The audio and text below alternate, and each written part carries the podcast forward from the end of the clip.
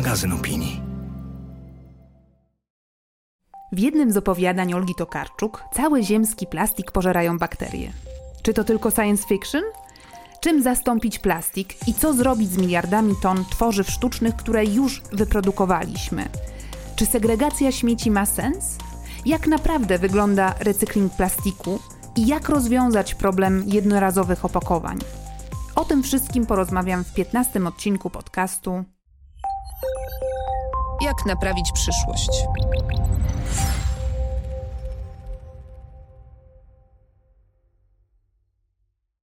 Od dawna przymierzałam się do zrobienia odcinka poświęconego plastikom. Temat wracał do mnie, ilekroć wybierałam się na pandemiczną wycieczkę do lasu czy nad rzekę, żeby przewietrzyć głowę. Wracałam do domu wściekła, bo wciąż trafiałam na hałdy butelek PET, toreb, starych ciuchów i wszelkiej maści jednorazowych opakowań. No i nieważne było, czy, czy, czy spacerowałam akurat po jakimś podwarszawskim zagajniku, czy na terenach parków narodowych, czy też w najdzikszych zakolach Narwi albo Bobru. Ta ostatnia rzeka, ku mojemu zaskoczeniu, wartkim nurtem niesie jakąś gigantyczną ilość plastikowych śmieci już paręnaście kilometrów od swojego karkonoskiego źródła. Ale to nie będzie odcinek o braku świadomości, głupocie czy, czy lenistwie mm, osób, które wywożą do lasu wór odpadów z domu, ale o problemie systemowym i o systemowych sposobach na walkę z plastikiem. Od lat prowadzą je aktywiści, naukowcy i organizacje pozarządowe, a od niedawna także politycy i całe rządy, które zrozumiały siłę antyplastikowej niechęci swoich wyborców. Jak skuteczne są te działania? No właśnie. Ostatecznym impulsem do nagrania tego odcinka było obserwowanie efektów unijnego zakazu sprzedaży plastikowych opakowań jednorazowych, czyli sztućców, patyczków, talerzyków, słomek. Wszedł on w życie na początku lipca tego roku. A właściwie chciałam powiedzieć o braku efektów, bo Polska nie wprowadziła na czas odpowiednich przepisów, które by tę unijną dyrektywę pozwoliły wykonywać. Z ostatnich wypowiedzi ministra klimatu wynikało, że będziemy musieli czekać na te mm, przepisy najpewniej do jesieni. A tymczasem to przecież wakacje są takim okresem, kiedy jemy najwięcej śmieciowego jedzenia w jednorazowych opakowaniach. No bo kupujemy rybkę na plastikowej tacce, piwo z nalewaka w plastikowym kubku. Nie wiem, czy wiecie, ale na naszym kontynencie co drugi śmieć znaleziony na plaży to jednorazowy kubek albo opakowanie. No tak więc, zanim zdążymy z ustawą, mamy szansę dołożyć światu więcej odpadów niż przez resztę roku. O lukach i absurdach związanych nie tylko z naszą krajową, ale i unijną polityką walki z plastikiem, a nade wszystko o skutecznych strategiach, które moglibyśmy wdrożyć w najbliższej przyszłości, porozmawiam z Michałem Pacą, ekspertem do spraw gospodarki odpadami, autorem bloga Sortownia Opinii.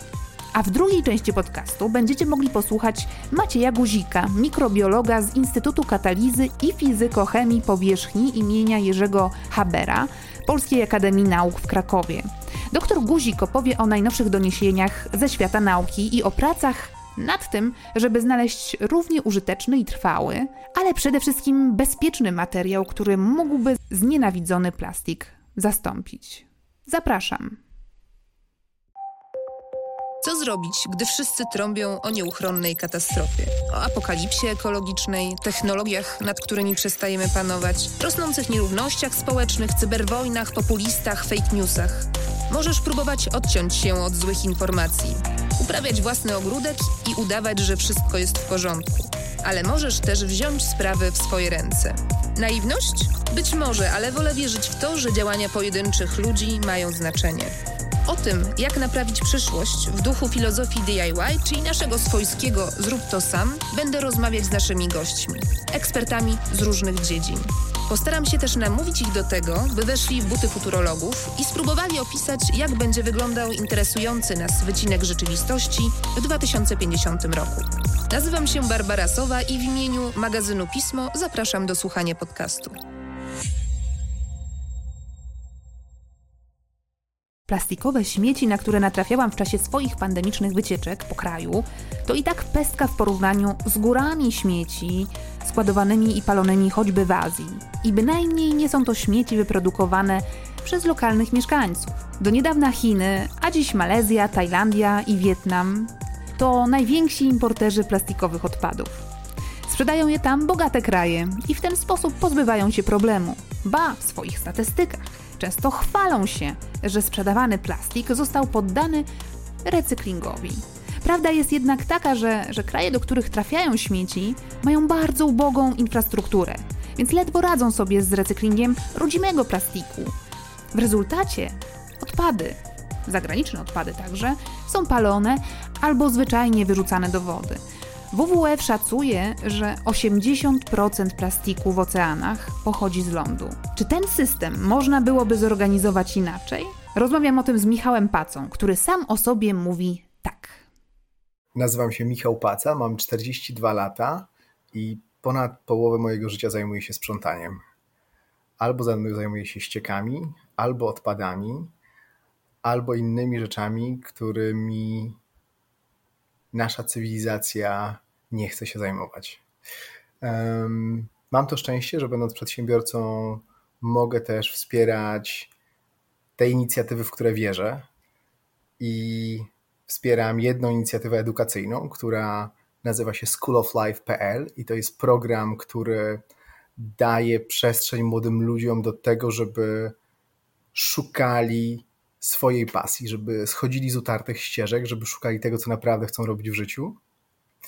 I drugą inicjatywą, która e, nie mniej mnie cieszy, to jest Fundacja Las na Zawsze, w której zwracamy przestrzeń naturze. A że taki mamy klimat w Polsce, że to się w 95% kończy lasem, to na potrzeby lokalne to jest Fundacja Las na Zawsze. Ja muszę na początek przyznać, że e, jak się przygotowywałam do rozmowy z Tobą, to się trochę poczułam jak frajerka. Hmm. Bo, bo ty publicznie i otwarcie przekonujesz, że ten cały nasz wysiłek z segregowaniem śmieci to trochę psu na budę, że to jest jedna wielka hipokryzja. No a człowiek tak wiele wysiłku wkłada, żeby tam te śmieci dobrze posegregować, żeby dzięki temu no, dołożyć jakąś tam swoją malutką cegiełkę do ratowania planety. No, musisz się wytłumaczyć tak. teraz. Wiesz, no, my chcemy czuć się dobrze i my chcemy robić rzeczy, które są cenne dla innych. I, e, I w związku z tym, jak słyszymy w mediach, że segregujmy, jak słyszymy różnego rodzaju organizacje, widzimy w sklepach, że recykling jest taki ważny i segreguj, no to my naprawdę zaczynamy mieć wrażenie, że to jest właśnie ta nasza część, to co my możemy zrobić, żeby naprawiać ten świat. No i niestety na tym polega to kłamstwo. Ten nasz wysiłek jest wykorzystywany de facto do tego, żeby przemysł petrochemiczny miał większe rynki zbytu i nie musiał się zajmować największym problemem swoich produktów. No tym właśnie, że na tej planecie nie ma co z tym plastikiem zrobić. I to na poziomie instalacji, na poziomie tego, ile my mamy mocy przerobowych, w których możemy przetwarzać te odpady. Wiesz, dość powiedzieć, że w recyklingu plastiku jest kilka poziomów ściemniania. Pierwszy poziom ściemniania to jest to, że my zostaliśmy przekonani, że plastik jest, nadaje się do recyklingu. A nie nadaje się? Jak ty myślisz o recyklingu, jak ja myślę o recyklingu i każdy, kto nas słucha, myśli o recyklingu, to on sobie myśli, że z butel- recykling polega na tym, że z butelki robię butelkę. Takiego recyklingu doświadcza jedynie jakieś, jakieś 15% plastiku, który jest poddawany w cudzysłowie teraz recyklingowi w rozumieniu przepisów. I teraz to 15% to de facto jest jakieś 2% z całego plastiku, który jest rocznie produkowany. Nie? Więc, e, więc cokolwiek my zrobimy, z uwagi na, na to, jaki ten materiał jest, i z uwagi na ilość instalacji, która do jego przetwarzania jest, my mamy szansę 1 do 50, że on zostanie poddany recyklingowi, nie? A w każdym domu kolejny pojemnik. uwaga nasza właśnie na tym, co wrzucać do żółtego, co wrzucać do niebieskiego, co wrzucać do zielonego worka. No i dla mnie to jest właśnie kierowanie tej naszej uwagi tam, gdzie ona wcale nie pomaga planecie. Mówiłeś o kilku poziomach. Jakie są jeszcze te poziomy ściemy?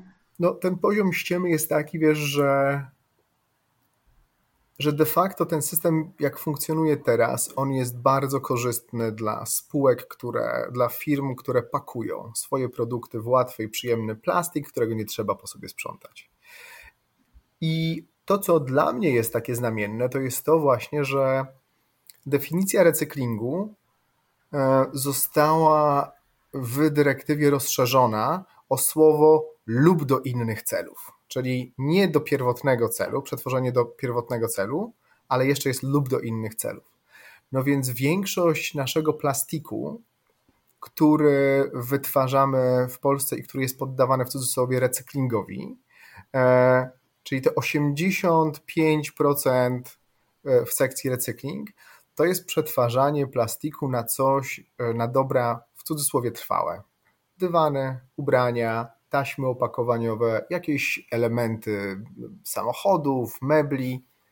I to jest taki rodzaj plastiku, który rzeczywiście pożyje trochę dłużej, ale on później już się nie nadaje do żadnego przetwarzania. On może być w najlepszym wypadku w bardzo kontrolowanych warunkach spalony. I to jest sekcja pod tytułem recykling, która składa się z 15% no z takiego recyklingu, jaki byśmy sobie życzyli na tej planecie i 85% z e, udawanego recyklingu. Mhm.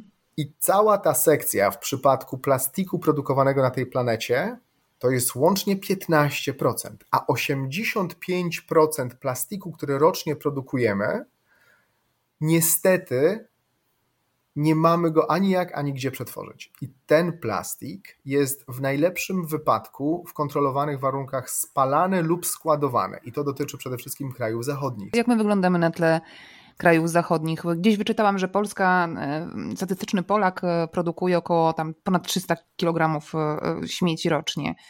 To dużo, mało? I to jest ogromnie dużo. No, jakby popatrz sobie, normalny człowiek waży normalny człowiek, może inaczej, ja ważę dzisiaj 78 kg, czyli statystycznie cztery razy moja masa rocznie zostawiam po sobie przyszłym pokoleniom, nie? No to sobie pomyśl teraz, że ja przeżyję tych lat 80, czyli ja po sobie na pamiątkę przyszłym pokoleniom, żyjąc tak jak żyję, zostaje 24 tony śmieci.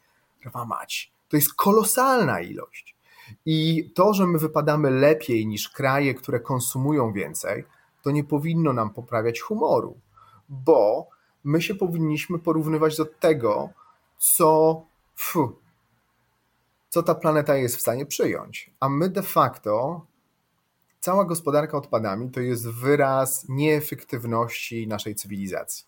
Przedkładamy naszą wygodę, naszą konsumpcję ponad długoterminowe myślenie o naszych dzieciach, wnukach, prawnukach, bo oni z tym problemem naszym zostaną. I my w naszym codziennym zabieganiu sobie myślimy, że, no, że robię tyle rzeczy dla moich dzieci, e, edukuję ich i tak dalej, ale czy ja im zostawiam właściwe nawyki związane z tym, e, żeby one odpowiedzialnie traktowały tą planetę? No, o to jest bardzo trudno w tym naszym codziennym zabieganiu i mierzeniu się z rzeczywistością, w której wszyscy jesteśmy niezwykle zajęci i mamy bardzo mało czasu na to, żeby myśleć dalej do przodu niż dzień jutrzejszy. Mówisz o tych takich codziennych nawykach, które my pielęgnujemy i które chcielibyśmy przekazać e, swoim dzieciom. No teraz to są nawyki w postaci segregowania śmieci, tak? I to trochę nas być może zwalnia z odpowiedzialności, bo nam się wydaje, że jeśli posegregujemy, to, to, to, to wszystko będzie ok.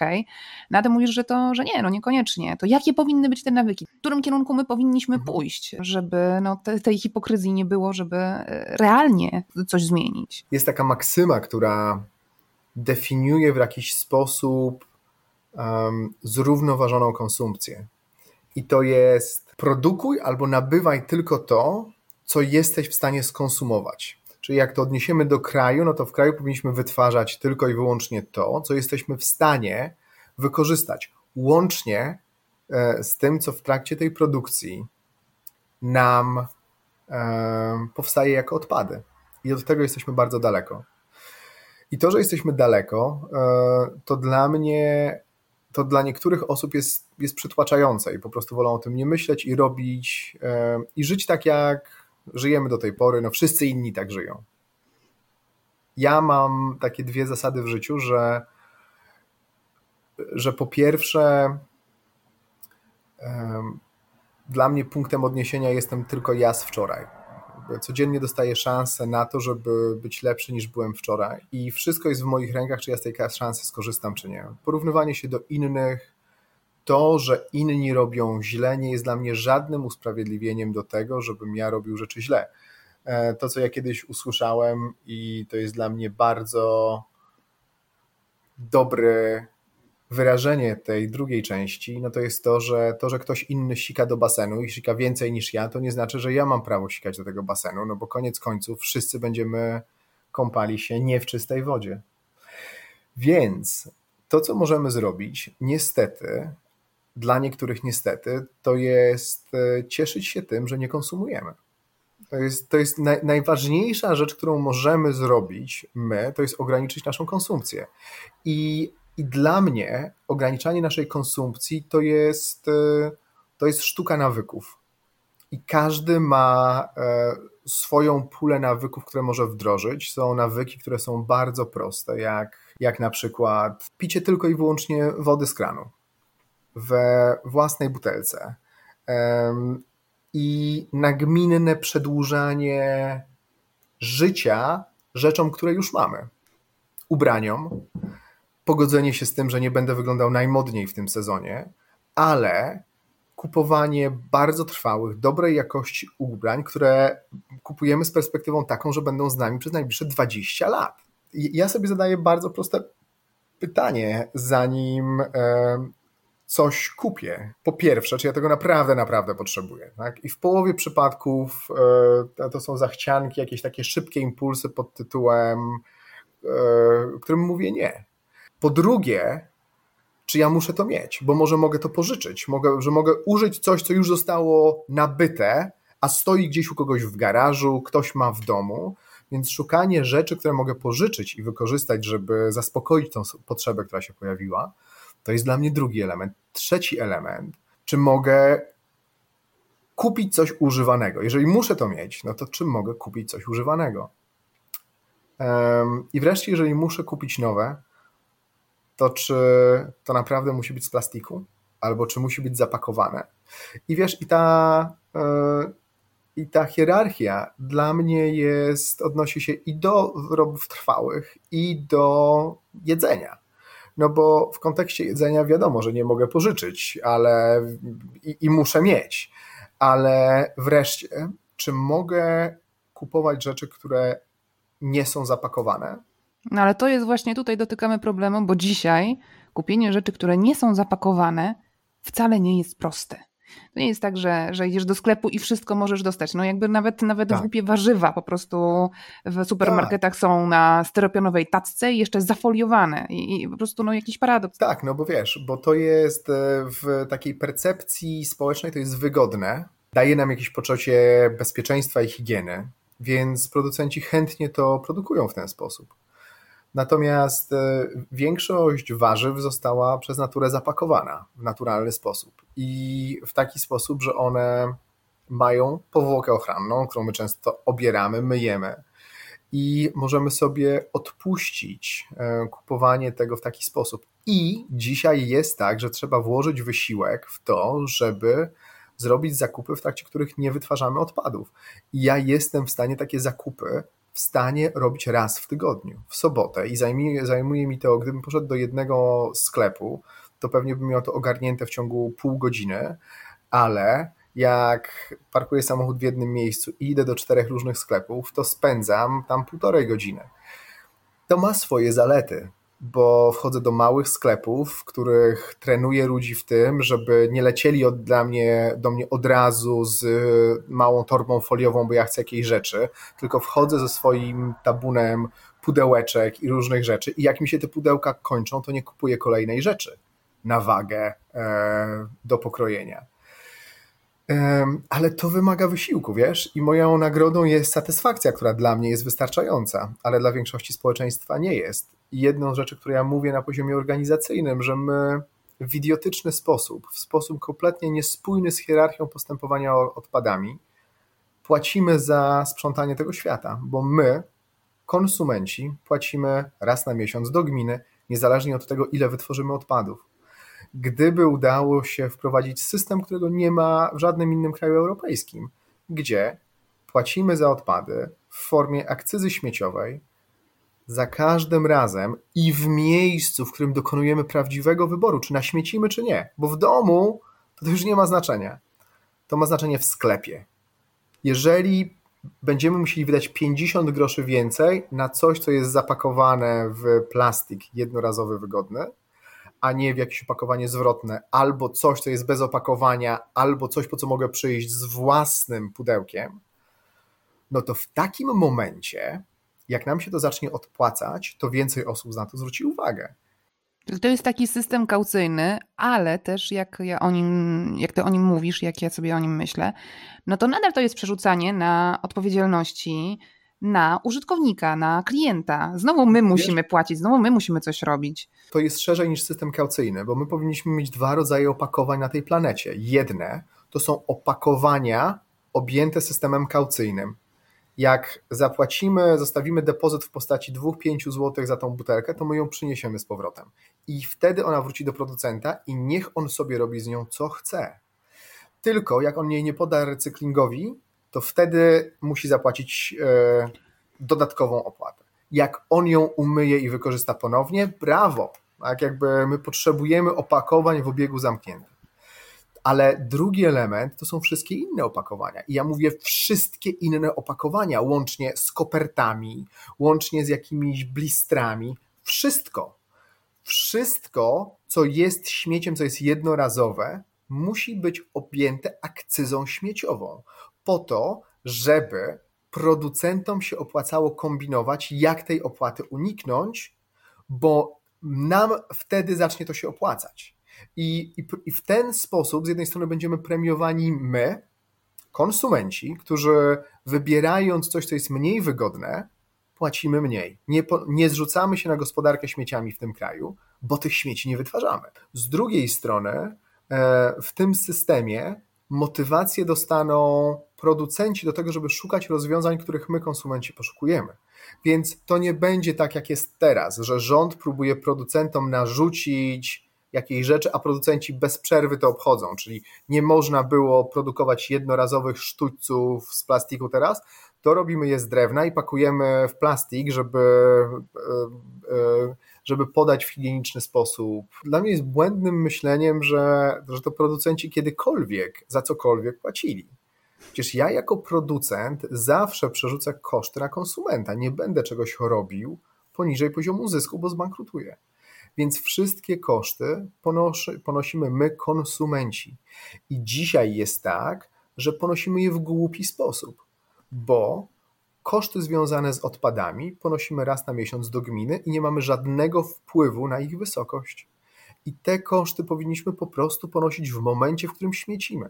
A śmiecimy w momencie, w którym podejmujemy decyzję w sklepie o tym, że wybieramy produkty w opakowaniach. Oczywiście, że wprowadzenie takiego systemu byłoby szokiem. Jasne. Dość wygodnie byłoby, nie wiem, zapakować sobie, przyjść z własnym pojemniczkiem, wziąć, nie wiem, kilka plasterków sera, czy, czy, czy, czy wziąć tą kaszę, płatki owsiane, tak. cokolwiek. No ale płynne rzeczy, nie wiem, kosmetyki, to już wymagałoby jednak e, chyba dużych zmian, prawda? I, i w samych sklepach, i, w naszych przyzwyczajeniach? To są zmiany w naszych przyzwyczajeniach. My jesteśmy przyzwyczajeni do ogromnej łatwości, do tego, że wchodzimy do tego sklepu, bierzemy coś i wychodzimy i po prostu jest łatwo zapakowane, jesteśmy do czegoś przyzwyczajeni. Tak, to o czym ja mówię, wymaga większej uważności, wymaga większego zaangażowania, ale rzeczy płynne z dystrybutorów, nalewanie je do trwałych opakowań, do butelki po jakimkolwiek e, płynie na chemię gospodarczą, wrócę z tą butelką do sklepu i naleję z dystrybutora tego płynu z powrotem do, e, do tej butelki, no to ja cały czas jestem właścicielem tego opakowania i właśnie zrobiłem najlepszą rzecz z punktu widzenia gospodarki odpadami. I teraz, jak to będzie powszechne, to, to nie oszukujmy się, e, to będzie również tańsze Tańsze w takim sensie, że dostarczanie jednego pojemnika, a nie dziesiątek, e, a nie dziesiątek butelek będzie tańsze i będzie wymagało na końcu naszego wysiłku do tego, żebyśmy naleli. To, to również wymaga zmian od producentów, bo oni dzisiaj mają linie produkcyjne przystosowane do tego, żeby lać w pudełka, nie? I oni też będą musieli podlegać tej zmianie. Ale ja wierzę, że kapitalizm działa. To nie znaczy, że jestem, e, że jestem zwolennikiem dzikiego kapitalizmu. Ja wierzę, że on po prostu działa, bo odwołuje się do naszych bardzo podstawowych potrzeb. My, ludzie, robimy krótkoterminowo to, co nam się opłaca. I musi nam się zacząć opłacać chronienie środowiska. Jak nam się zacznie opłacać chronienie środowiska, to w tym momencie producenci pójdą za nami, bo my przestaniemy wybierać te produkty, które szkodzą środowisku. I dla mnie to się zaczyna od tego, że nasz system gospodarki odpadami musi być spójny z hierarchią postępowania z odpadami. Czymś, co Unia Europejska zapisała pierwszy raz w roku 1975 i tam najważniejszy punkt jest taki, żeby wytwarzać mniej odpadów. A my, jak skończeni idioci, jak naprawdę yy, ludzie absolutnie nie umiejący czytać, nie rozumiejący słowa hierarchia, robimy rzeczy od końca. Zobacz, masz pięć punktów w hierarchii postępowania odpadami. Zapobiegać powstawaniu, wykorzystywać ponownie, poddawać recyklingowi, spalać, składować. My wchodząc do Unii zaczęliśmy się najpierw zajmować kwestiami związanymi ze składowaniem, później ze spalarniami. Dzisiaj angażujemy całe społeczeństwo w recykling. I dla mnie to jest, wiesz, jakiś smutek związany z tym, że nawet jak jest e, intencja prawidłowa i ona jest zapisana formalnie, mniej odpadów, to polityki później strategie tego nie wspierają. Wspierają de facto to, żeby producentom było wygodnie. I, e, i to na poziomie systemowym jest jakiś taki taka niewydolność instytucji, które kolektyw, które mają za nas podejmować racjonalne decyzje, jest dla mnie smutna.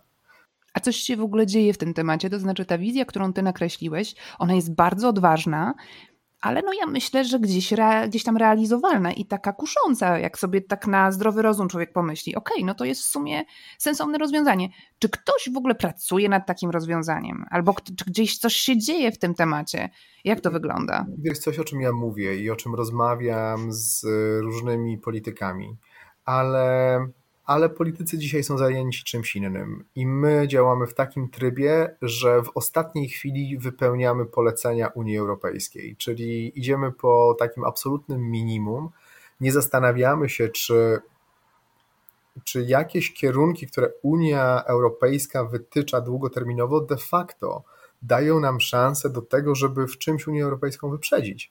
Bo jak wyprzedzimy w jakimś obszarze Unię Europejską, to przestaniemy być naśladowcami, którzy kupują rozwiązania z Unii Europejskiej, z krajów zachodnich, e, tylko zaczniemy my wytyczać ścieżki i od nas będą, będą kupowane rozwiązania. To my będziemy konsultantami dla reszty świata, my będziemy zarabiali na lepszych pomysłach, my będziemy inspirowali innych ludzi w innych krajach. I ja bardzo o takim ruchu marzę. I wiesz, to się wydarzy. To, o czym ja mówię, to się wydarzy. Tylko albo wydarzy się szybko, i zrobimy to jako pierwsi, albo zaczekamy 10 lat i Unia Europejska nam powie, jak to zrobić, bo na Zachodzie będą gotowe rozwiązania. Niestety, dla mnie, jak patrzę na ścieżkę związaną z gospodarką odpadami, to Unia Europejska e, konsumuje bardzo dużo, nie poczyniła przez 45 e, lat swojego bardziej świadomego odpadowego istnienia żadnych realnych kroków w stronę tego, żeby ograniczać ilość odpadów, pomimo tego, że miała to zapisane.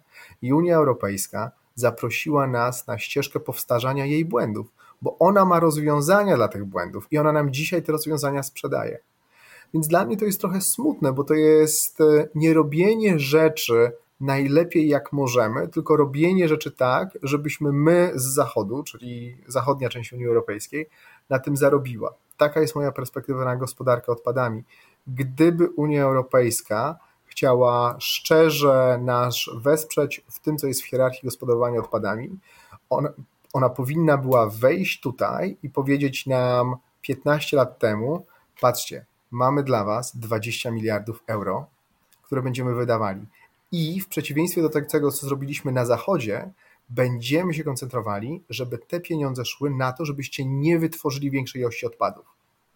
Jak to możemy zrobić? Bo my mamy rozwiązania dla spalania.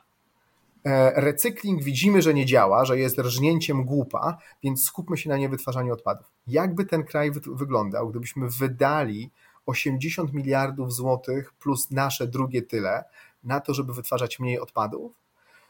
Pewnie wyglądałby zupełnie inaczej niż dzisiaj i pewnie byłby ogromną inspiracją dla reszty świata. I dzisiaj cały czas mamy tą szansę, bo nikt się tym nie zajmuje.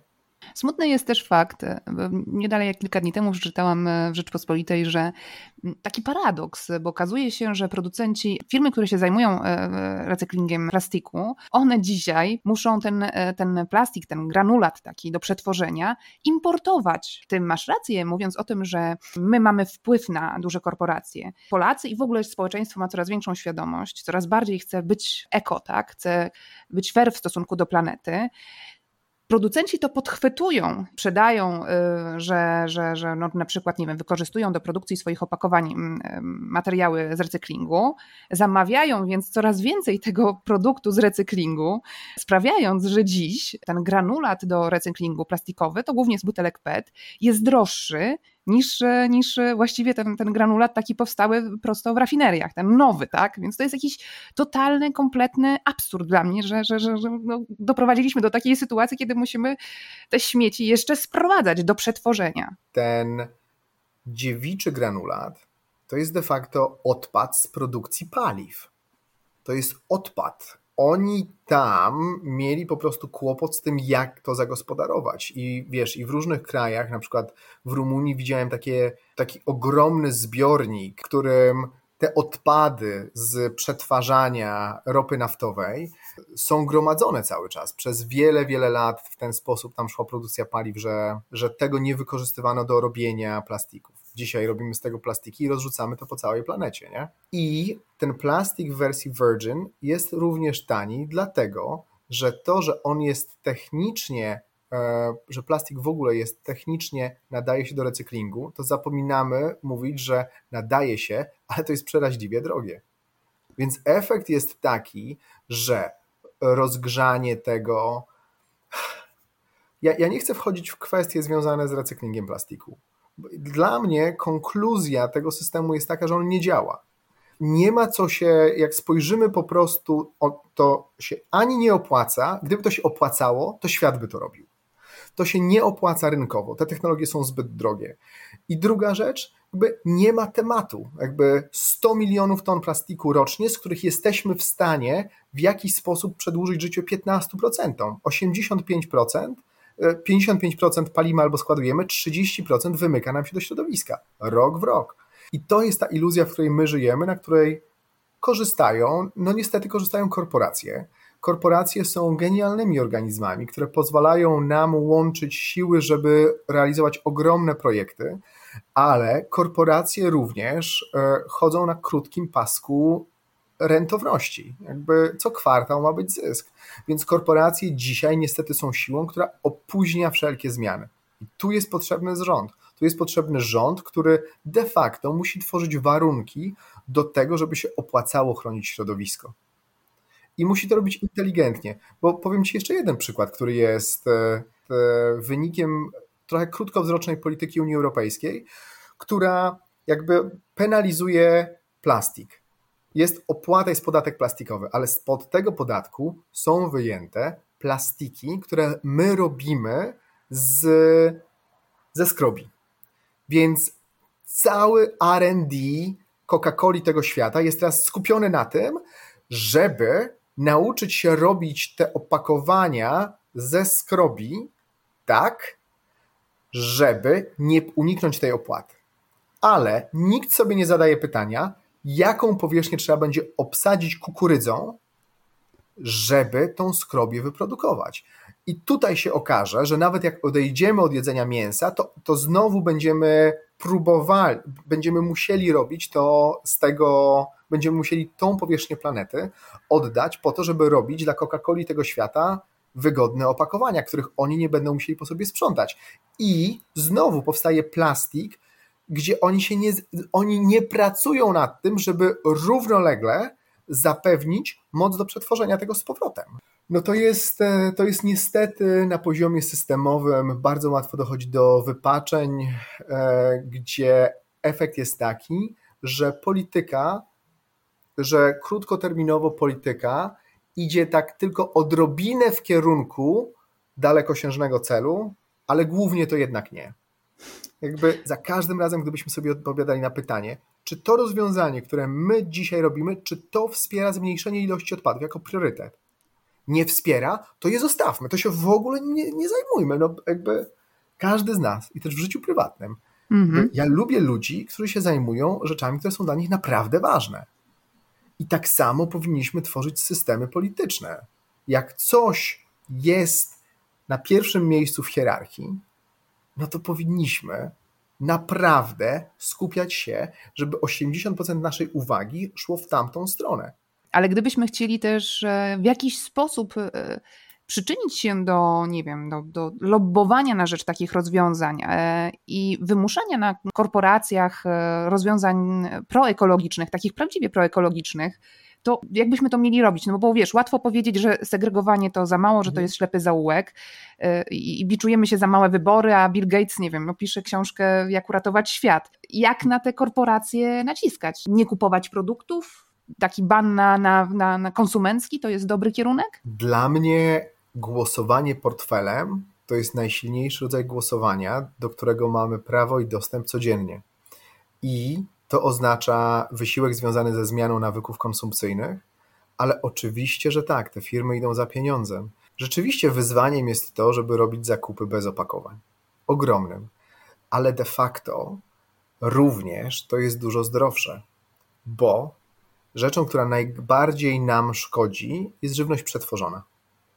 I tyle. I tak jakby, jeżeli ograniczamy się naszą konsumpcję do, do owoców, warzyw, bardzo podstawowych produktów w wersji nawet nie eko, to y, będziemy dużo zdrowsi niż jemy rzeczy, które zostały wielokrotnie przetworzone. Dodano do nich różne substancje zabezpieczające, żeby, y, żeby coś się nie utleniło, zanim my to włożymy do, do ust. I co w efekcie e, sprawia, że nasze ciała stają się takimi reaktorami, w których mieszają się różne substancje chemiczne, i my prowadzimy na sobie eksperymenty związane z tym, jak to te różne konserwanty w naszych ciałach reagują i, jaki rodzaj schorzenia wygramy długoterminowo. Dla mnie to jest bardzo wspierające, że ja wiem, że jeżeli wybieram żywność nieprzetworzoną, to nie dość, że to jest tańsze, nie dość, że śmiecę mniej, to jeszcze to jest po prostu zdrowsze dla mnie i dla mojej rodziny taka zachęta to jest coś, co dla mnie działa i być może dla kogoś jeszcze to będzie inspiracją. Na koniec chciałabym Ciebie zapytać o, o przyszłość, bo też e, o przyszłości sporo, e, sporo jest w moim podcaście. Ty jesteś optymistą? Myślisz, że za 30 lat uda nam się może nie wyeliminować, ale chociażby w znacznym stopniu ograniczyć zużycie plastiku, bo to on jest największym jakby problemem. Ja mam nadzieję, że my wykorzystamy najbliższe 30 lat, żeby konsekwentnie tworzyć e, gospodarkę, w której my nie zostawiamy problemów przyszłym pokoleniom. Ja jestem w ogóle w życiu optymistą. Ja wierzę, że dobre rzeczy się wydarzą. Bo nie mam wątpliwości, że my jako ludzie przetrwamy i damy radę jakoś, ale ja po prostu bardzo bym chciał, żebyśmy w naszym społeczeństwie, żeby te kolejne lata były latami, kiedy my będziemy trochę mniej zajęci, kiedy będziemy w stanie dokonywać wyborów, które mogą być mniej wygodne. I ja wierzę, że my w ten sposób stworzymy potrzebę dla instytucji produkujących, żeby odpowiedzialnie konsumować tą planetę. I wiesz, ja trochę też mam tak, że ja unikam myślenia o tym, jak będzie wyglądał świat za wiele, za wiele lat, bo on jest tak złożony i są elementy, które są dla mnie tak przytłaczające, że ja po prostu wolę zawężyć trochę tą perspektywę do tego, na ile ja jestem fair wobec przyszłych pokoleń i czy poświęcam swój czas i energię na to, żeby im było lepiej. I to jest najlepsza rzecz, którą ja mogę zrobić, bo e, rzeczywiście myśląc o tym, czy ja mam wpływ na resztę świata, bardzo często możemy spotkać się z taką właśnie, z takim przytłoczeniem związanym z tym, z myśleniem, jaki ja mam wpływ. Kim ja jestem, małą, małą tak drobiną we tak, wszechświecie. Ale Jest taka niezwykle mądra maksyma, jednocześnie cudownie prosta. Mam wpływ na to, na co mam wpływ. I teraz mogę wykorzystywać 0% tego wpływu albo 100% tego wpływu. To od moich wyborów właśnie zależy to, ile ja z tego wykorzystuję. I to jest coś, z czego ja się mentalnie będę rozliczał z przyszłymi pokoleniami czy ja robię tak dużo, jak bym mógł. Wiesz, to, że ja od 6 lat chodzę ze szklaną butelką. Tą samą? Nie, one się biją albo zostają gdzieś na jakichś lotniskach. No, wiesz, różne rzeczy się z nimi dzieją, ale zobacz, ja teraz odkryłem na przykład, i to jest rzecz, która e, dziwi wiele osób, że woda pasuje również do butelki po oliwie. Więc to jest jakby przedłużenie życia szklanej butelce po oliwie, z którą ja teraz chodzę i ona jest dla mnie butelką na wodę. I to też jest, wiesz, ja też kupowałem, jak mi się zbiła butelka, to kupowałem nową butelkę na wodę.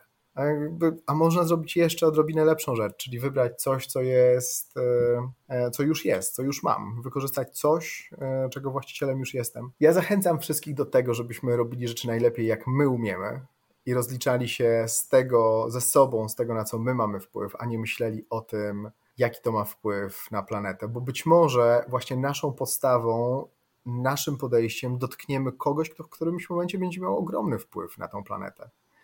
I, I nawet nie wiemy, w jaki sposób, robiąc dobro, możemy sprawić, że to dobro stanie się powszechne. A na koniec wrócę jeszcze do tego segregowania. Ty segregujesz śmieci, czy... Tak, ja segreguję śmieci z taką świadomością, że de facto najważniejszą rzeczą, którą mogę robić, to jest segregowanie bioodpadów, bo bioodpady to jest coś, co my jesteśmy w stanie w 100% poddać recyklingowi. I co więcej, e, produkty z bioodpadów to jest coś, czego bardzo potrzebuje nasze rolnictwo, któremu w ten sposób dajemy szansę na to, żeby odbudowywać w, w glebach warstwę pruch, próchniczą, co jest niezwykle ważne, bo warstwa próchnicza to jest coś, co zabezpiecza nas przed długimi okresami suchymi. Więc robienie kompostów, robienie jakichkolwiek e, środków nawozowych z resztek żywności, to jest coś, co, czego ja przestrzegam bardzo, bardzo mocno. Ale wyrzucasz, wyrzucasz bioodpady do takiego śmietnika przydomowego, czy, czy ty masz własny kompostownik? Bo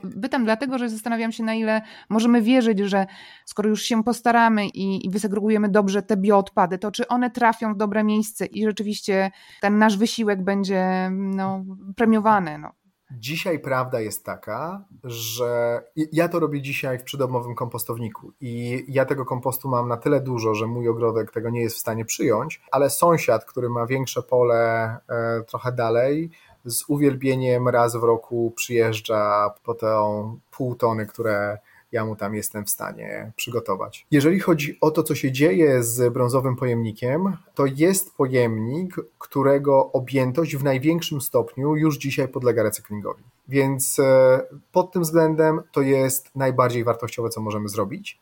Natomiast jest również tak, że też jest nieidealnie. Natomiast w ciągu trzech lat myślę, że będziemy w stanie powiedzieć, że w skali kraju praktycznie 100% tego, co trafia do tych pojemników, jest poddawane recyklingowi.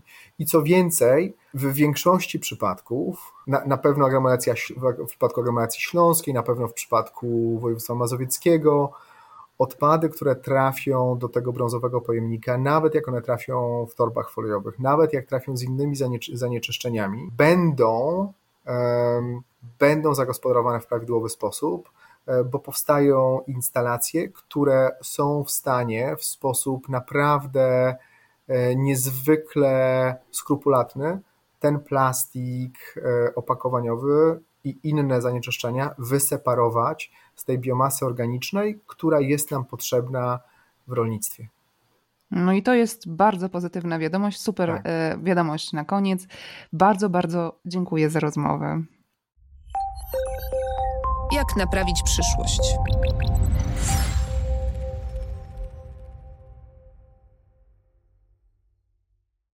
Michał Paca wspomniał o całych działach R&D Coca-Coli, które pracują nad mm, opracowaniem i wdrożeniem na masową skalę plastiku ze skrobi, biodegradowalnego, ale wymagającego obsadzenia kukurydzą czy na przykład ziemniakami całych połaci ziemi i wykorzystania produktów, które normalnie byśmy zjedli.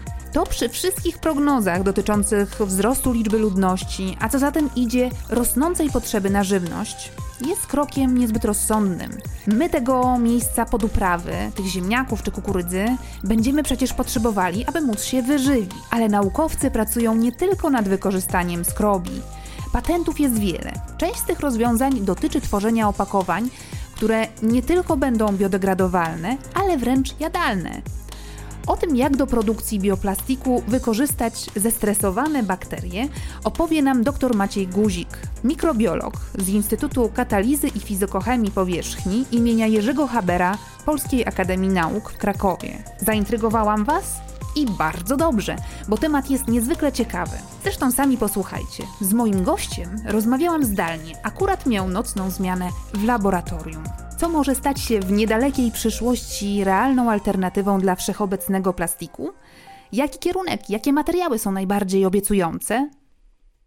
Plastik jest wszechobecny, ale bez plastiku nie potrafimy sobie wyobrazić naszego codziennego życia. Plastik z jednej strony jest demonizowany, i tutaj chciałbym też zaznaczyć, że rozsądne używanie plastików różnego rodzaju nie prowadziłoby do takiej katastrofy ekologicznej, jaką obecnie mamy. Z drugiej strony istnieją alternatywy e, pochodzenia biologicznego, czy też pochodzenia syntetycznego, które w przyrodzie ulegają szybkiej degradacji. Jak na razie jesteśmy na etapie, gdzie znamy kilka, kilkadziesiąt takich alternatyw, ale one nie spełniają wszystkich warunków, czy to mechanicznych, fizycznych, chemicznych, takich jak te, które teraz stosujemy.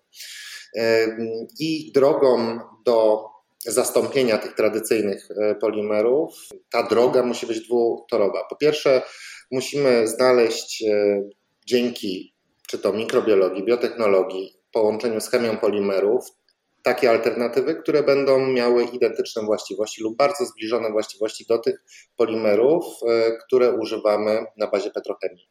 Z drugiej strony też trzeba się zastanowić, czy jeżeli takiej alternatywy, która jest identyczna, nie znajdziemy, czy nie zrezygnować z danej funkcji, którą e, używamy, e, rzeczy, dla jakiej używamy danego polimeru i nie pomyśleć nad innymi rozwiązaniami technologicznymi.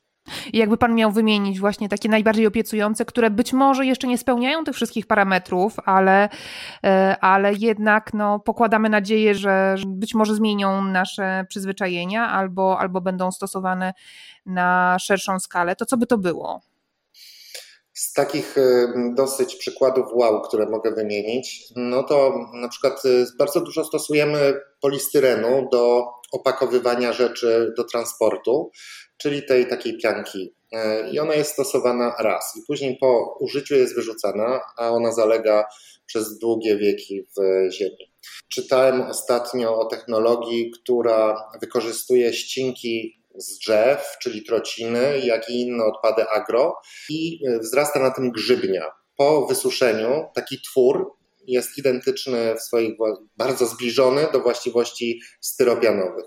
Co jest jeszcze fajne, możemy zrobić sobie wzór z płyty e, MDF, wyciąć e, go za pomocą wycinarek w dowolny kształt, no i taka grzybnia później sobie wyrośnie w takiej kształtce, więc możemy już produkować na miejscu gotowe opatulenie dla, dla sprzętu. Wow, to taki y, naturalny druk 3D prawie. Dokładnie, dokładnie. Z bardziej skomplikowanych e, polimerów, to znaczy może nie skomplikowanych, e, tylko trudniejszych w wyprodukowaniu warunkach domowych, są to biopolimery typu PLA, czyli polilaktyd, albo PHB, którym ja się też po części zajmuję, czyli polihydroksymaślan.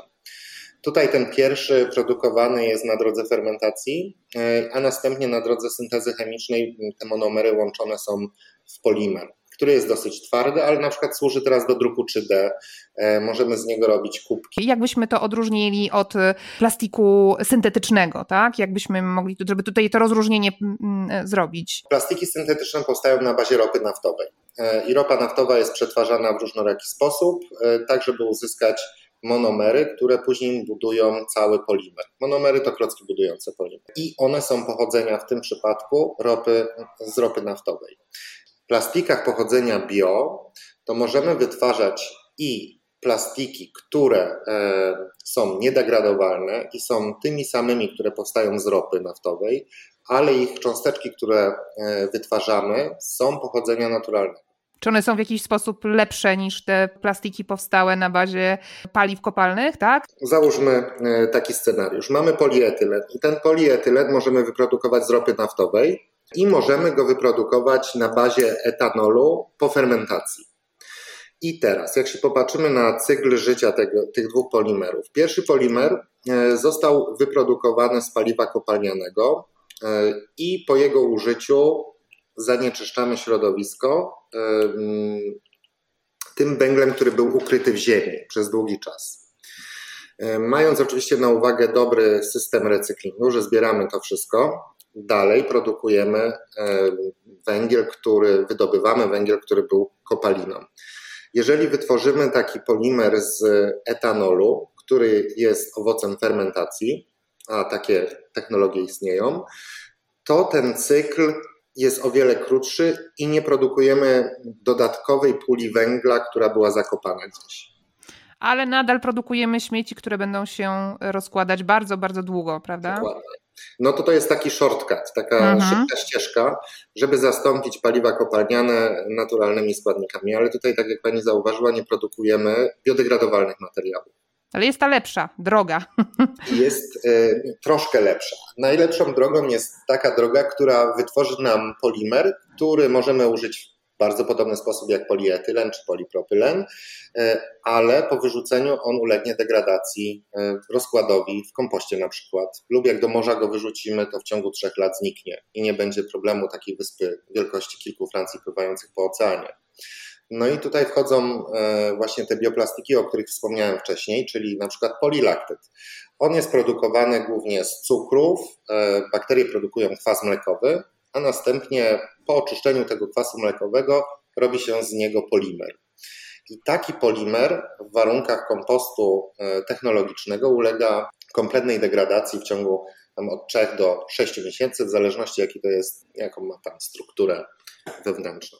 Kompost przemysłowy to, to jest to samo, co kompostownik nasz domowy, czy niekoniecznie? To są jakieś bardzo specjalne warunki. Są tam mm, te warunki dosyć pilnowane, żeby odpowiednia temperatura była, odpowiednia wilgotność, tak żeby on cały czas żył, nie miał przestoju jakiegoś produkcyjnego, czyli przetwarzania tych, tych bioplastików. Ja się zajmuję trochę innym polimerem, bo tak jak wspomniałem, PLA jest robione na drodze fermentacji, a później syntezy chemicznej. Polimery, które my produkujemy w laboratorium, one już po procesie fermentacji są całym polimerem, więc tutaj odpada w ogóle ten proces chemiczny, co dodatkowo obciąża środowisko. Mniej więcej to wygląda tak, że mamy jakieś pożywienie typu cukier, olej, dajemy mm, to do gara, którym nazywamy fermentor. Tam są dobrze kontrolowane warunki, gdzie bakterie mogą się rozmnażać a następnie stresujemy te bakterie, tak żeby mogły w tych nie, niefajnych warunkach zacząć e, odkładać, tak jak mi się na zimę tłuszcz, to na ten polimer w sobie w postaci takich granulek wewnątrz komórki bakteryjnej. Brzmi niesamowicie. Zestresowane bakterie, które produkują plastik. Dokładnie, dokładnie tak. Wszystkich to ciekawi zawsze jak mówię i czy one cierpią, ale nie, one nie cierpią wtedy. E, nic, no tak, po, po zakończeniu procesu niestety je uśmiercamy wszystkie, ale to bakterie, więc e, one uczuć zbyt wielkich nie mają. E, I taki polimer wyciągnięty z tych, tych bakterii następnie może być już przetwarzany od razu. Więc proces wytworzenia takiego polimeru trwa kilka dni. W zależności od tego, jaki chcemy zrobić polimer, jakiego szczepu używamy, jakiego pożywienia dla nich, to, to, to jest parę. To nad czym Państwo pracujecie, to jest zastosowanie medyczne, tak? Jakby gdzieś te zestresowane bak bakterie tworzą polimer, który później posłuży, no między innymi do produkcji opatrunków. Tak. Te polimery mają dwie super cechy. Po pierwsze są biodegradowalne, a po drugie są biozgodne. Pierwsza cecha chyba każdemu jest znana. Możemy wyrzucić taki polimer, takie coś zrobione z polimeru i ulegnie on E, kompletnej degradacji do dwutlenku węgla i wody. Jak szybko to zależy od środowiska, w jakim to, to następuje, ale jest to czas od miesiąca do trzech lat. E, a druga super cecha, czyli ta biozgodność, oznacza to, że cokolwiek wytworzone e, z takiego polimeru i włożone do ciała człowieka będzie zaakceptowane, nie będzie odrzutu. Taki implant, czy to opatrunek, on bez problemu się zrośnie z naszym ciałem, też będzie dodatkowo odżywiał tkankę wzrastającą na takim implancie czy na opatrunku, który się zintegruje z raną i będzie tworzył naturalną taką barierę. Więc my wykorzystujemy to w medycynie. A dlaczego tak? Ponieważ koszt produkcji tych polimerów jest y, no, dwukrotnie, trzykrotnie większy niż e, produkcja tradycyjnych polimerów. I tutaj, jeżeli chodzi o medycynę, cena nie gra roli podczas procesu produkcji i wytwarzania danego implantu. Ale jeżeli mówimy o codziennych zastosowaniach, no niestety ta cena e, odgrywa tutaj dużą rolę.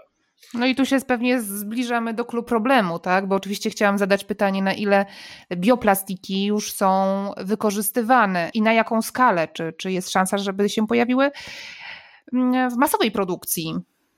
Myślę, że tak. Teraz e, klimat jest niesamowicie sprzyjający temu, żeby biotworzywa, nie tylko bioplastiki, znalazły swoje pierwsze miejsce, a na drugim były te tradycyjne.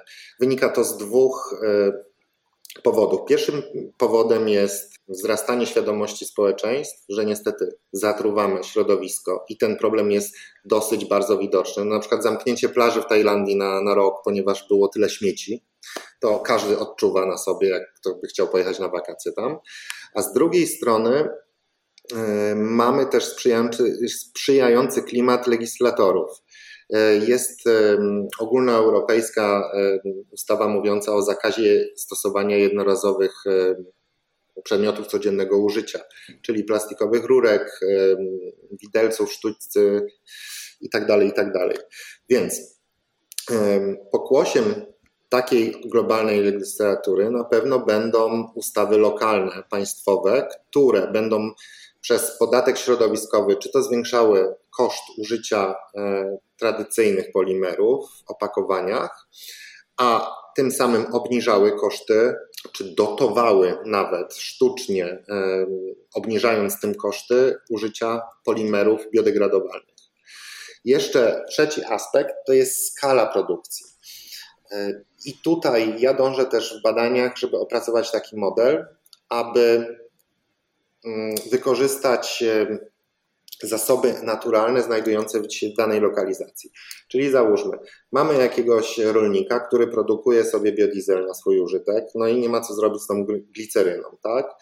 To chciałbym mu zaoferować taką technologię, żeby sobie e, zainwestował troszkę na start, ale mógł produkować również bioplastik. Ten bioplastik, czy same nawet bakterie wysuszone, może przekazywać wytwórcy polimeru, który będzie wytwarzał z tego inne, inne rzeczy. No to tak samo jak z przekazywaniem oleju rzepakowego na produkcję biodiesla do większych e, konglomeratów, ale żeby to było wytwarzane lokalnie, żeby ten odcisk węglowy, który jest, e, który towarzyszy każdemu procesowi, był jak najmniejszy. No. A na jakim etapie jesteście ze swoim projektem? Mm, jeżeli chodzi o tą stronę medyczną, to mamy już opracowanych e, kilka e, produktów e, gotowych do wejścia już do takich zaawansowanych badań in vitro, in vivo, czyli na zwierzętach. Na pewno są to opatrunki, mm, które, które mamy w trzech różnych rodzajach. Mamy też w tych opatrunkach leki, więc one mogą być miejscowo uwalniane, nie, nieinwazyjnie. Z drugiej strony też ze współpracą z Wydziałem Ceramiki, z grupą e, bioceramiki na AGH opracowaliśmy pokrycia implantów kostnych, gdzie ta, ta cienka warstwa e, nie dość, że odżywia komórki wzrastające, ale też właśnie że ten lek może miejscowo e, uwalniać o, różnej, o różnym tempie tego uwalniania. Więc te dwa produkty mamy, rozmawiamy też, jeżeli chodzi o zastosowania takie pozamedyczne, ponieważ te polimery mają różną postać. Są twarde niektóre, niektóre są dosyć elastyczne, jak tak gumka do mazania, a są też takie lejące, więc rozmawiamy tutaj, y, które mogą tworzyć naturalne kleje i rozmawiamy tutaj z różnymi firmami, czy to do zastosowań takich do druku 3D, czyli te twarde polimery, czy do zastosowań jako naturalne kleje. Czyli tutaj już jest zainteresowanie rynku komercyjnego, tak? Y, y, mhm. Y, a jak wygląda sytuacja, czy w Polsce można kupić już biotworzywa? Czy możemy podać jakieś przykłady? jak je rozpoznać w ogóle, bo zastanawiam się, czy są jakieś, nie wiem, oznaczenia specjalne, że okej, okay, to jest biotworzywo, możesz je mm, bezpiecznie kupić i wyrzucić, nie zaśmiecisz tym w ten sposób ziemi. E, są dostępne różnego, różnego rodzaju biotworzywa. Głównie są to wyroby kartonowe czy przerobiona celuloza, bo to jest najbardziej powszechne jak na razie, bo to jest najprostszy półprodukt, z którego wyroby można tworzyć, ponieważ wcześniej, gdy nie było polimerów syntetycznych, e, celuloza stanowiła podstawę. Czyli wróciliśmy do przeszłości tym razem trochę. Tak, tak. E, z drugiej strony możemy też kupić wyroby z PL, ponieważ PLA jest dosyć um, tanim polimerem, biopolimerem, ponieważ można go produkować na wielką skalę. Co to jest PLA? To jeszcze powiedzmy. Polilaktyk. Ten pierwszy biologiczny, o którym wspomniałem wcześniej, wytwarzany na drodze fermentacji i syntezy chemicznej później. Mhm. PLA możemy, e, jak to rozpoznać, na kubeczkach e, są te trójkąty. Tak? I w niektórych e, miejscach jest napisane PET, PE, PP, czyli to są oznaczenia polimerów. Oznaczenia, którego powinniśmy szukać, jest to PLA i taki z powodzeniem możemy wyrzucić do nawet do tego naszego brązowego kosza. Mhm. Do kompostownika również? Do kompostownika niestety nie przydomowego, ponieważ nie ma tam warunków, które to rozłożą. Na początku rozmowy Wspominał Pan o tym, że no jest jeden e, aspekt, o którym e, powinniśmy wspomnieć, to znaczy ten aspekt mniejszej trwałości e, tych polimerów. Na ile biotworzywa mogą stać się, nie wiem, na przykład elementami konstrukcyjnymi w budownictwie, albo mogą realnie zastąpić opakowania żywności. Ja pamiętam nie dalej jak miesiąc temu zamówiłam sobie taką dietę w pudełkach, która, która była oczywiście super fajna, świeża, wszystko cudnie przygotowane i tak dalej, no ale po, po, po kilku dniach e, zrozumiałam, że mam codziennie pięć plastikowych pudeł, które trafiają do śmieci. No i zrezygnowałam, zapytałam dostawcę, czy, czy, jest jakaś realna ekologiczna alternatywa. Oni mówią, że szukają. No to może, może im podpowiemy. Jest wiele firm e, takich właśnie pudełkowych, nie? które oferują zamienniki biodegradowalne i to jest głównie PLA, e, tylko że trzeba dopłacić. E, mhm. Zazwyczaj chyba dychę dziennie od 10 do tam 20 zł za opakowanie. To biodegradowalne. Mhm. Więc już jest tutaj ta bariera ceny, powinno być na odwrót, prawda? Jeżeli myślimy o zastosowaniach bioplastików, na przykład tych dwóch, PLA i PHA, to tak, jak powiedziałem, do ich degradacji potrzebne są odpowiednie warunki czyli odpowiednia wilgotność, odpowiednia temperatura i odpowiednia e, mikroflora, czyli bakterie i grzyby. Jeżeli mm, myślimy tutaj o zastosowaniu w budownictwie, to jeżeli zapewnimy takiemu materiałowi odpowiednie warunki, czyli suchość e, i nieprzepuszczalność do świata zewnętrznego, czyli na przykład kable idące w murze, to takie kable nie ulegną degradacji, jeżeli nic na nie będzie kapać i ta ściana nie będzie wilgotna. E, dopiero po, rozebra- po rozbiórce takiego budynku możemy je, moglibyśmy je oddawać na kompost. Z drugiej strony też butelka w sklepie, która jest w chłodni e, z jakimś płynem, nie rozłoży się nam na półce w ciągu dwóch, trzech, czterech tygodni, tylko to będą lata, jak ona będzie tracić swoje właściwości. No więc to trzeba przy projektowaniu zastosowania trzeba myśleć, w jakich warunkach taki dany przedmiot może być. I tutaj jest, pojawia się ten element edukacji i świadomości, że to nie jest takie tworzywo, które mieliśmy do tej pory i trzeba może trochę uważniej podchodzić. To ta tranzycja międzypokoleniowa musi nastąpić. Ja się zastanawiam też nad jedną jeszcze, jednym jeszcze aspektem. Czy my jesteśmy pewni, że bioplastiki e, są w w pełni zielone, że one są, że one nie są niebezpieczne, że są przyjazne dla środowiska i że nie wiem, za kilka dekad nie obudzimy się, że no, coś nad czym pracowaliśmy jednak też wyrządza szkodę środowisku albo ludziom. No tutaj są dwa aspekty znowu. Po pierwsze produkcja. Produkcja musi się odbywać w modelu zrównoważonym, więc musimy przemyśleć każdy aspekt tego, z czego czerpiemy zasób, czy czasem nie wchodzimy w łańcuch żywności człowieka, jeżeli e, myślimy tutaj o produkcji fermentacji. Z drugiej strony istnieją też technologie, które pozwalają odbierać gazy cieplarniane z procesu fermentacji, a takie gazy są uwalniane pod postacią CO2. Też tutaj jako taką nowinkę powiem, że istnieją bakterie, które potrafią rosnąć na CO2 czy CO, tlenku węgla i produkować bioplastik również, więc można taką kaskadę fermentorów e, utworzyć, które będą same się odżywiać, generując zero odpadu. Z drugiej strony, jeżeli chodzi o polimery biodegradowalne, one będą się zachowywały w dosyć podobny sposób, jeżeli chodzi o procesy starzenia, jak konwencjonalne polimery. Czyli będziemy mieli tutaj problem również z mikroplastikiem. Ale taki mikroplastik po wniknięciu do organizmu przez układ pokarmowy, czyli wyobraźmy sobie, że ryba zje taki mikroplastik, on zostanie szybko rozłożony w przewodzie pokarmowym yy, i nie wniknie w tkanki. Oczywiście badania należy przeprowadzić e, na szeroką skalę, jaki będzie efekt tych bioplastików, ponieważ nikt nie robił takich badań dotyczących normalnych polimerów. Wydawało się, że ok, nic nie powinny szkodzić, a na, mm, na kanwie doświadczeń, które posiadamy z normalnymi polimerami, możemy bardzo łatwo przewidzieć, co się będzie działo, jaki będzie wpływ na środowisko e, z danym e, procesem produkcji i później z życiem danego polimeru.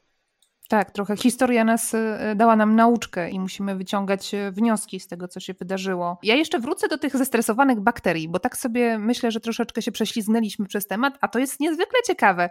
W jaki sposób te zestresowane bakterie, które mają w środku te małe kuleczki, cząsteczki przyszłego bioplastiku, co się później dzieje i w jaki sposób to się, że tak powiem, staje tym materiałem, budulcem, e, z którego powstaje, no nie wiem, taki opatrunek.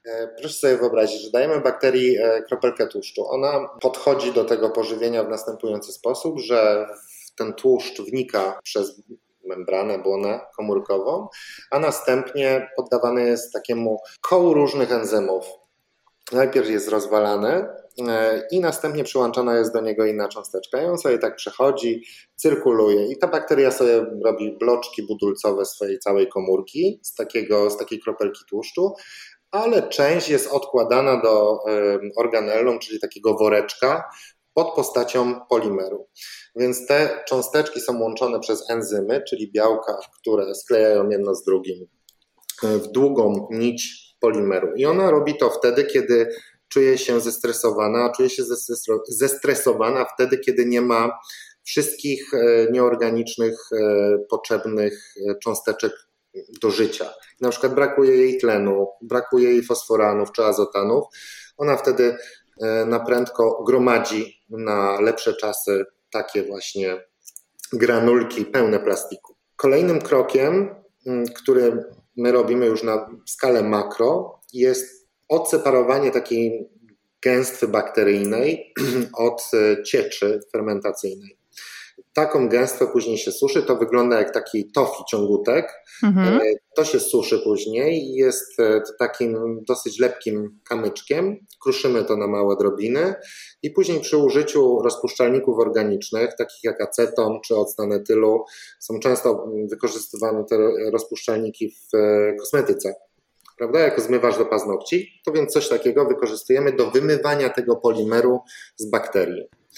E, no i pozostają mm, te bakterie puste, czyli trubki, które możemy wykorzystać jako nawóz. I mamy pozostałość, która jest e, plastikiem, ale ten plastik jest w płynie jak na razie. I kolejnym krokiem jest jego wyciągnięcie z tego płynu, czyli strącanie. Dolewamy to do alkoholu i powstaje taka mgiełka właśnie tego plastiku, taki blob. Po wysuszeniu możemy z niego robić e, różne rzeczy, formować w dowolny sposób. Mhm, brzmi, brzmi naprawdę e, fascynująco, ale rozumiem, że e, na podstawie swoich badań mówił Pan o tych wyliczeniach, że to jest jakby trzy razy droższe niż produkcja standardowych syntetycznych plastików. To jest ten koszt? Nie na kanwie swoich badań, tylko na kanwie obserwacji tego, co się dzieje na różnych rynkach. Więc zrobiliśmy takie badanie, nie wiem, czy kojarzy Pani portal Alibaba. Mhm, oczywiście. Jest to chiński portal, na którym można kupić dużo różnych rzeczy ciekawych. Dużo plastiku również. Pod każdą postacią. I bioplastiku również. Więc e, zrobiliśmy takie porównanie, że w Europie i w Stanach Zjednoczonych kilo e, PHB kosztuje około 3 e, do 4 dolarów za kilo, euro za kilo, przepraszam, w zależności od tego, z jakiego kraju pochodzi ale jak popatrzymy na produkcję PHB w Chinach, y, to u nich można kupić to już za półtora euro, więc y, jest to cena bardzo porównywalna do ceny polistyrenu, PET-u czy polipropylenu. Musimy zrobić teraz krótką przerwę. Jasne. Ja będę czekała teraz tutaj na Pana. Mhm.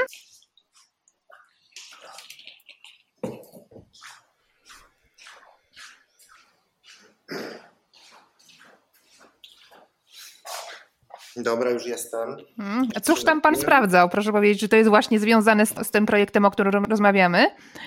Tak, mam fermentację i przy rozwoju bioprocesu niestety trzeba z nimi siedzieć jak z dziećmi. To trwa na przykład 48 godzin, więc jest takie próbkowanie co, co pewien czas, co godzinę, co dwie godziny. I co dzisiaj w nocy taki dyżur właśnie? Co, co, co pół godziny trzeba będzie wstawać? Pilnujemy. Rozumiem. Ale bardzo dużo informacji z tego można później uzyskać. Więc... To podziwiam, bo to kawał ciężkiej pracy. Wracając do naszej rozmowy, kilka dni temu przeczytałam informację o doniesieniach i odkryciu naukowców z chińskich, z Wuhanu, którzy ponoć odkryli e, albo opracowali polimer, który będzie się rozkładał w ciągu tygodnia niespełna. Słyszał Pan o tym? Może Pan e, zweryfikować, czy rzeczywiście jest to przełom? Bo mam wrażenie, że z takimi doniesieniami mamy do czynienia w ostatnich latach dość często. Nie wiem, na ile to jest realny przełom, na ile możemy liczyć na, na, na, na coś, co się zmieni. Ten polimer, który oni wynaleźli, znaczy opracowali, jest dosyć znany. Znaczy nie jest dosyć znany, jest, jest znanym polimerem, ale może tutaj chodzi o jego proces przetwarzania, ponieważ ten polimer jest dosyć delikatny i podczas wysta ekspozycji, wystawienia na tlen i na wodę, on hydrolizuje. Jest to dosyć dobrze poznany proces, hydroliza, czyli rozpad na mniejsze cząsteczki. Więc myślę, że nowość jest tutaj nie w samym opracowaniu tego polimeru, ale w opracowaniu jego przetwórstwa, bo to może być takie triki trochę. Jeżeli coś reaguje z tlenem, reaguje z wodą, a żeby z tego wytworzyć folię ochronną na produkt jakiś produkt, no to to może być bardzo skomplikowane. Jeżeli ktoś okiełzna taką technologię, no to to jest super nowość, tak? bo możemy produkować różne przedmioty z tego, a następnie, jeżeli już nam się nie przydaje, no to wystawiamy na tlen, e, na, to znaczy no, na zewnątrz i, i się rozkłada do nieszkodliwego kwasu bursztynowego. Gorzej, jeśli się rozłoży przez przypadek, e, e, zanim ten przedmiot wykonany z tego polimeru przestanie być e, potrzebny, tak? Dokładnie, dokładnie. Więc tutaj bardziej kontrolowana i wolna, wolna, wolniejsza degradacja byłaby pożądana, no bo nie chciałbym wyjąć czegoś z lodówki, a tutaj mieć na tym płyny jakieś dziwne. Jasne. To zawsze myśleć o zastosowaniu, nie? Pod, pod co jest potrzebne do czego jest potrzebne, więc możemy korzystać, czy to ma być bardzo szybko rozłożone, czy no, po kilku latach, czy w ogóle. Jak pan sobie myśli o przyszłości, bo w moim e, podcaście zawsze jest ten element futurystyczny, to, to jak pan sądzi, na ile uda nam się wyeliminować syntetyczny plastik z naszego życia? Czy na ile uda nam się znaleźć alternatywę, a gdzie te syntetyczne materiały e, pozostaną? A może uda się coś zupełnie nowego? Myślę, że nigdy nie pozbędziemy się syntetycznych polimerów, bo one są naprawdę świetne. Nie wyobrażam sobie życia bez, bez syntetycznych polimerów. Jedyne, co możemy zrobić, to podejście do nich poprzez edukację i świadomość ludzi. Jeżeli chodzi o mm, bezmyślność ludzką, no to tutaj na pewno znajdziemy alternatywy takie, żeby można było produkować e, przedmioty codziennego użytku i dla takich nieodpowiedzialnych osób zaprojektować materiały, które i tak wylądują w lesie, a nie będą tam zalegały, tylko się rozłożą dosyć szybko, czyli na przestrzeni kilku lat. E, I do takich codziennych zastosowań na pewno na przestrzeni najbliższych kilku lat, może dekad, będzie to bardzo powszechne, że będziemy stosować te zielone alternatywy, które będą się rozkładały szybko, w przyjazny sposób dla środowiska i nie będą go zatruwały. Ponieważ już e, widać to wśród młodego społeczeństwa, że mm, plastik jest passe, szukamy innych alternatyw i to młode środowisko za niedługo zacznie głosować, będzie się domagało swojego czyli lepszego życia, no bo nikt by nie chciał żyć w smrodzie i w brudzie. A skoro trochę o futurystycznych wizjach, to jeszcze chciałabym na koniec wspomnieć o tych zalegających hałdach już wytworzonego plastiku. Może tutaj jest jakaś szansa na to, żeby sobie z nim e, poradzić. Ja pytam nie bez e, kozery, bo e, chciałabym tu przywołać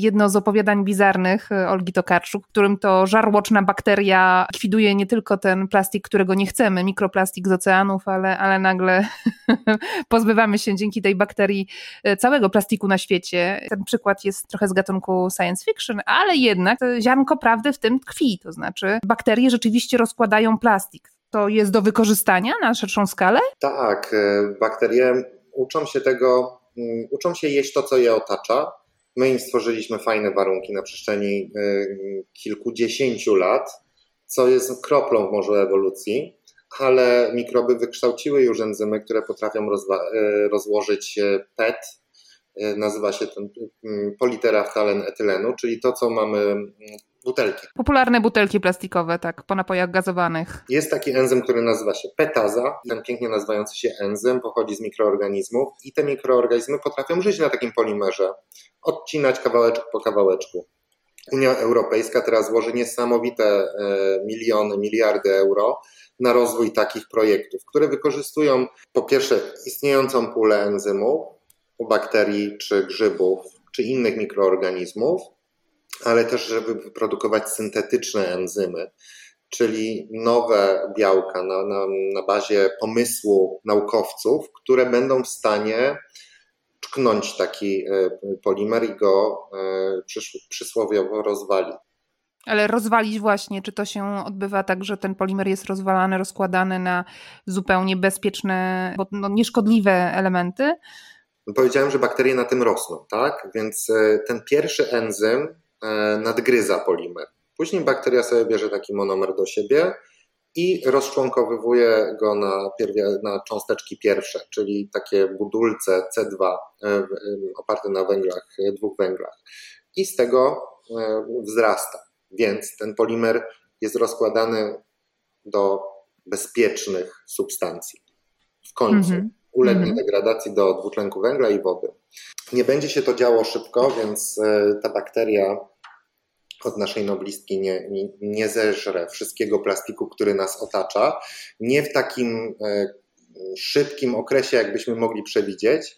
Będzie to ulegało coraz szybciej, szybszej degradacji, ponieważ pula tych enzymów w przyrodzie będzie wzrastała. To samo dotyczy biodegradowalnych polimerów. Mój były szef z Irlandii, e, Kevin O'Connor, zrobił bardzo fajne badanie, bo porównał kilka rodzajów różnych biodegradowalnych polimerów, na przykład PHB to twarde, PHO, które jest takie już giętkie i one różnią się tym, że PHB ma bardzo krótkie boczne łańcuszki i PHB jest rozprzestrzenione. Większość mikroorganizmów produkuje ten bioplastik. No więc ta pula enzymów jest ogromna i on się szybciutko rozkłada. Trzy miesiące w, w tym kompoście przemysłowym nie ma. PHO za to potrzebuje 6 miesięcy, bo bakterie o wiele mniejsza ilość wytwarza ten polimer, więc ta pula enzymów jest mniejsza, ale jeżeli będziemy stosować go częściej, to ta pula się zwiększy. I tak samo, jeżeli będziemy produkować takie no, miksy bakteryjne, miksy mikroorganizmów, które potrafią pokonać PET czy polipropylen, no to ta pula będzie, będzie się zwiększać. I to, co Pan mówi, daje nadzieję na, na przyszłość i tak pozwala trochę z większym optymizmem e, spojrzeć w przyszłość. Bardzo, bardzo, bardzo serdecznie dziękuję za rozmowę. Dziękuję Pani również. Jak naprawić przyszłość?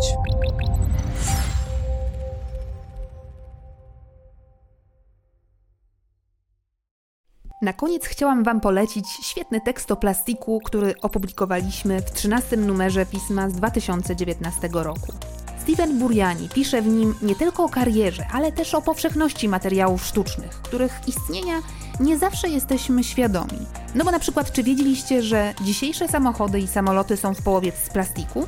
Przede wszystkim pisze też o problemie systemowym, o korzeniach światowej rewolty przeciwko plastikowi, jeszcze w latach 60. i 70., a także o sprytnej strategii rozładowania antyplastikowych nastrojów, jaką przed laty promowało lobby przemysłowe. Wielcy gracze zastopowali ustawy nakładające podatek na butelki PET albo wprowadzające zakazy ich sprzedaży już 50 lat temu, a potem przerzuciły winę za śmieci na jednostki. To klienci kupują plastikowe opakowania, to klienci bezmyślnie je potem wyrzucają, zaśmiecając planetę. Proste? Potem doszła do tego narracja o konieczności i skuteczności recyklingu i plastikowy gniew został uciszony aż do początku XXI wieku. Autor zwraca uwagę, że materiały sztuczne w istocie pomogły przestawić światową gospodarkę na konsumeryzm oparty na pozbywaniu się rzeczy i pisze o tym, że problem plastiku jest nierozerwalnie związany z innym, mniej namacalnym problemem, jak kryzys klimatyczny. Dziś 7 z 10 największych producentów plastiku to wciąż spółki naftowe i paliwowe. Silna motywacja, by wytwarzać plastik będzie istniała, dopóki wydobywają paliwa kopalne. Jeśli plastik jest miniaturą wszystkich pozostałych środowiskowych problemów, to zgodnie z logiką są nią także rozwiązania. W ciągu ledwie kilku lat dowody naukowe zniszczeń, jakie plastik wyrządza środowisku, zachęciły ludzi do zorganizowania się, zmusiły rządy do wprowadzenia regulacji, a nawet zostały dostrzeżone przez korporacje paliwowe. Klienci domagali się mniejszej liczby opakowań w supermarketach i w ciągu roku koncern BP prognozował, że w rezultacie do 2040 roku przemysł będzie produkował 2 miliony baryłek ropy dziennie mniej. Zauważono naszą obsesję na punkcie plastiku. W dużo większym boju o zmianę klimatu, ostry sprzeciw wobec plastiku może skończyć się skromnym, ale dodającym wigoru zwycięstwem, wzorem przyszłych działań. To oznacza pogodzenie się z tym, jak bardzo powiązane są ze sobą te kwestie. Uznanie faktu, że plastik nie jest jedynie odosobnionym problemem, który możemy trwale wyrugować z życia, lecz po prostu najbardziej widocznym produktem naszej rozbuchanej konsumpcji ostatniego półwiecza. Richard Thompson, oceanograf, który ukuł termin mikroplastik, zachowywał optymizm pomimo ogromu wyzwania. W żadnym momencie w minionych 30 latach nie było takiej zgody między naukowcami, ludźmi biznesu i władzami, powiedział. Istnieje prawdziwa szansa, żeby dobrze to rozwiązać. Studium ukazało się w 13 numerze miesięcznika Pismo, magazyn opinii. Czytała Agata Turkot. E-wydanie pisma z tekstem Plastikowy Gniew można pobrać z archiwum serwisu magazynpismo.pl albo posłuchać tego tekstu na naszym kanale podcastowym Pismo do Słuchania. Link do nagrania znajdziecie w opisie. To był 15 odcinek podcastu Jak naprawić przyszłość. Ja się nazywam Barbara Sowa i na kolejny odcinek zapraszam Was za miesiąc. Bądźcie zdrowi, trzymajcie się ciepło. Do usłyszenia. Jak naprawić przyszłość?